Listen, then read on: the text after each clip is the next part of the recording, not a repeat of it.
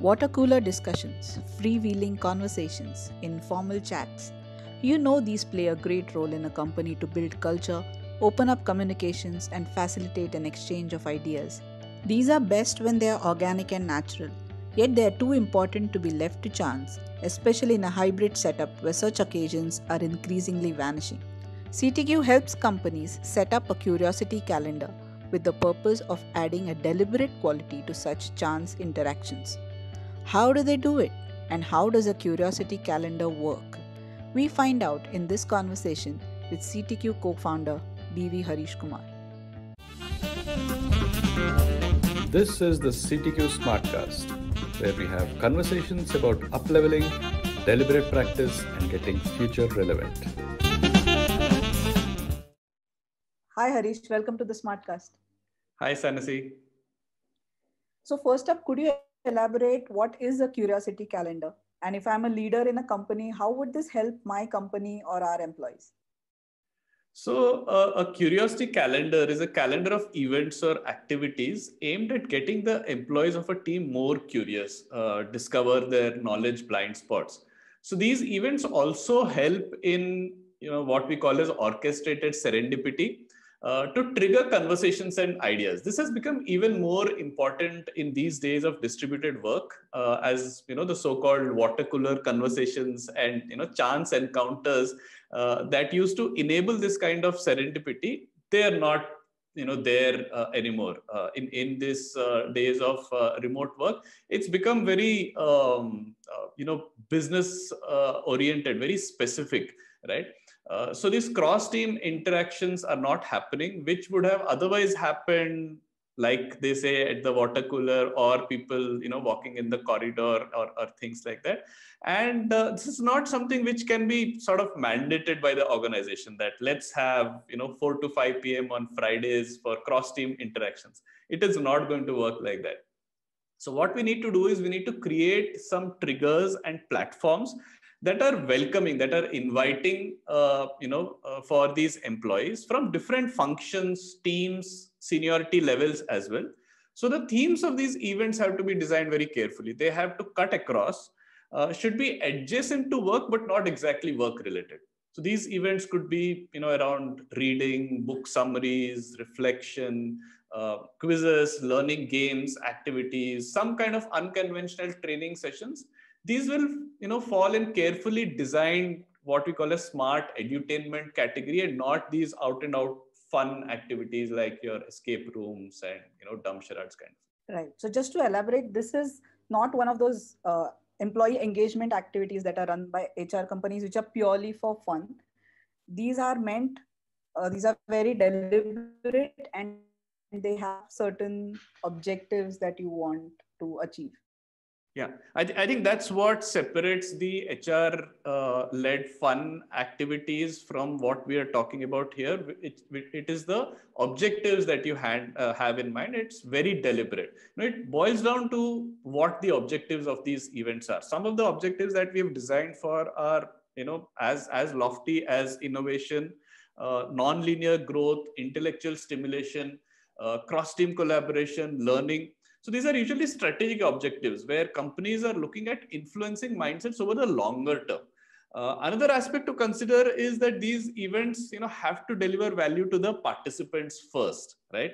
When the participants grow, when they stay future relevant, the organization grows and stays future relevant. So that's something which is extremely important. Employees these days, you know, cannot be sort of corralled into you know participating in events how it used to happen in, in the good old days of the office.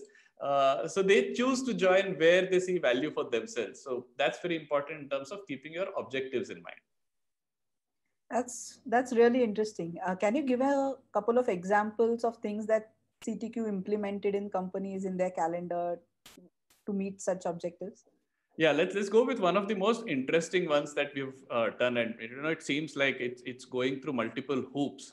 Uh, so the problem statement started with the MD of this company wanting to hire uh, senior architects, uh, you know, for for his uh, company. So the the premise was that the best people uh, are you know never really looking out for a job because their employers will do whatever is in their capacity to keep them happy and you know they're uh, not out in the job market.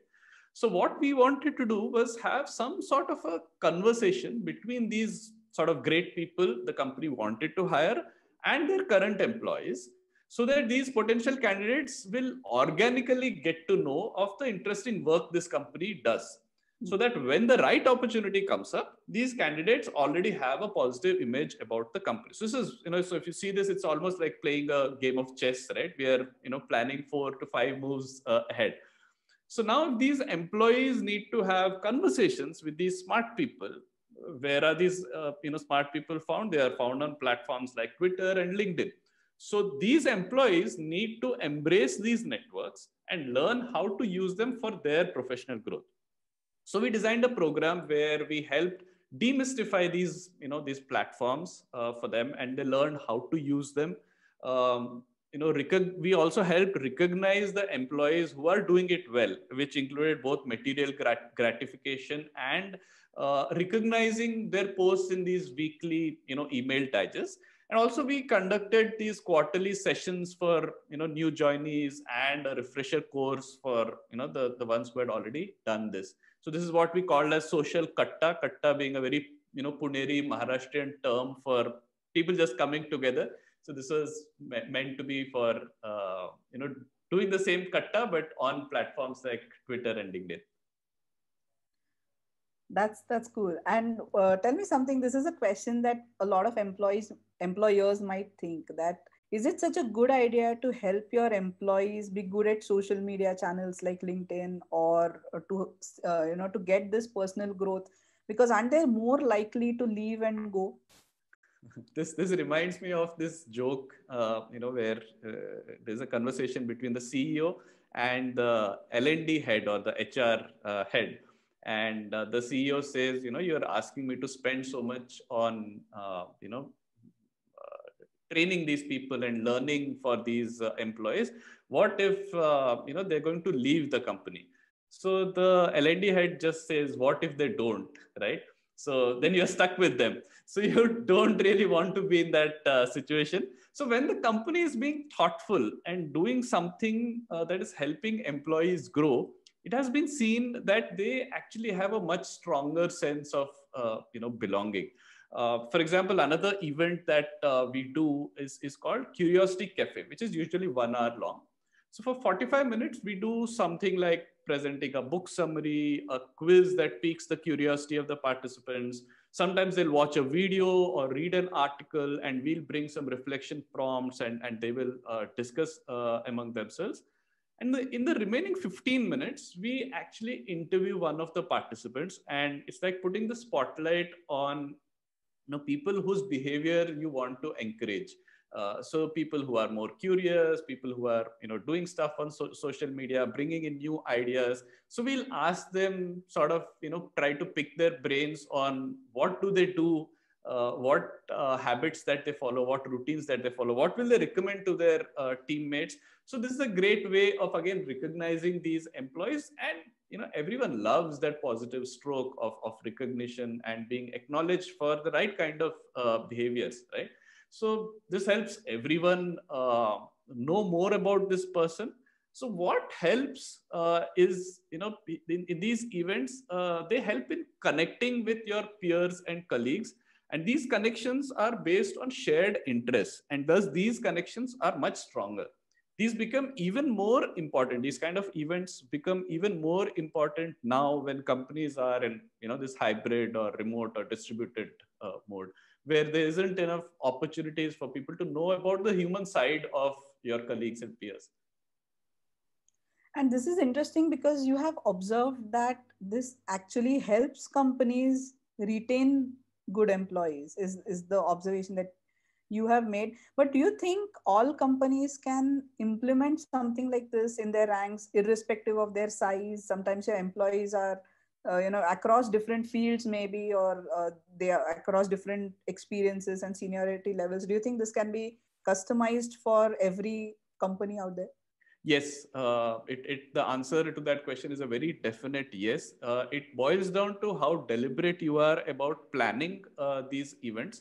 Um, you know, one thing that we have noticed a lot these days is this distinction between asynchronous and synchronous. So when you're designing some kind of an event, what part of that engagement can be done asynchronously? Uh, because you mentioned the, the size of the organization. So for some of these things, you may not have 50 people come together in a video call and you know have an opportunity to speak uh, together in the same call.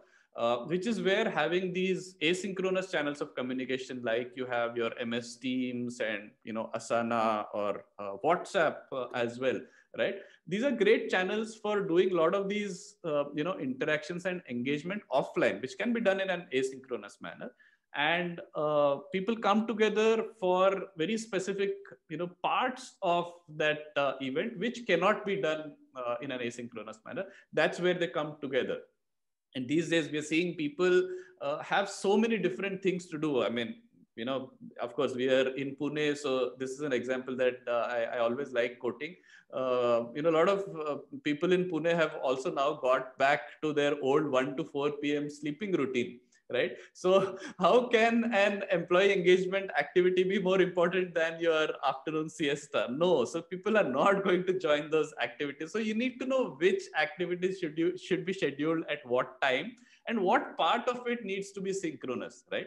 Um, uh, which which helps in understanding being more deliberate about what objectives you have for different events and how you are uh, you know going about planning those uh, events and designing those uh, events so yes, uh, irrespective of the team size, uh, you can design these uh, events. And you also mentioned the seniority level. In fact, this is a great opportunity for someone like the, the leaders or the CEO to be at the same level as you know the, the fresher in, in the team they see that they are as uh, you know open for learning as vulnerable in, in some situations uh, as as they are and that helps in forming uh, you know a, a, great bond. So you know my my uh, one line recommendation to companies is yes uh, if you have to have a curiosity calendar of your own uh, if you're able to do it on your own great. Uh, if not you want some help we're always there for you. Thanks a lot harish. On that note i think you have triggered that little seed uh, inception style for us to plan out the future uh, so that it's, it's, it's growth time for not just your employees but as a company as a whole. So thanks a lot, and we will talk to you again soon. Thank you.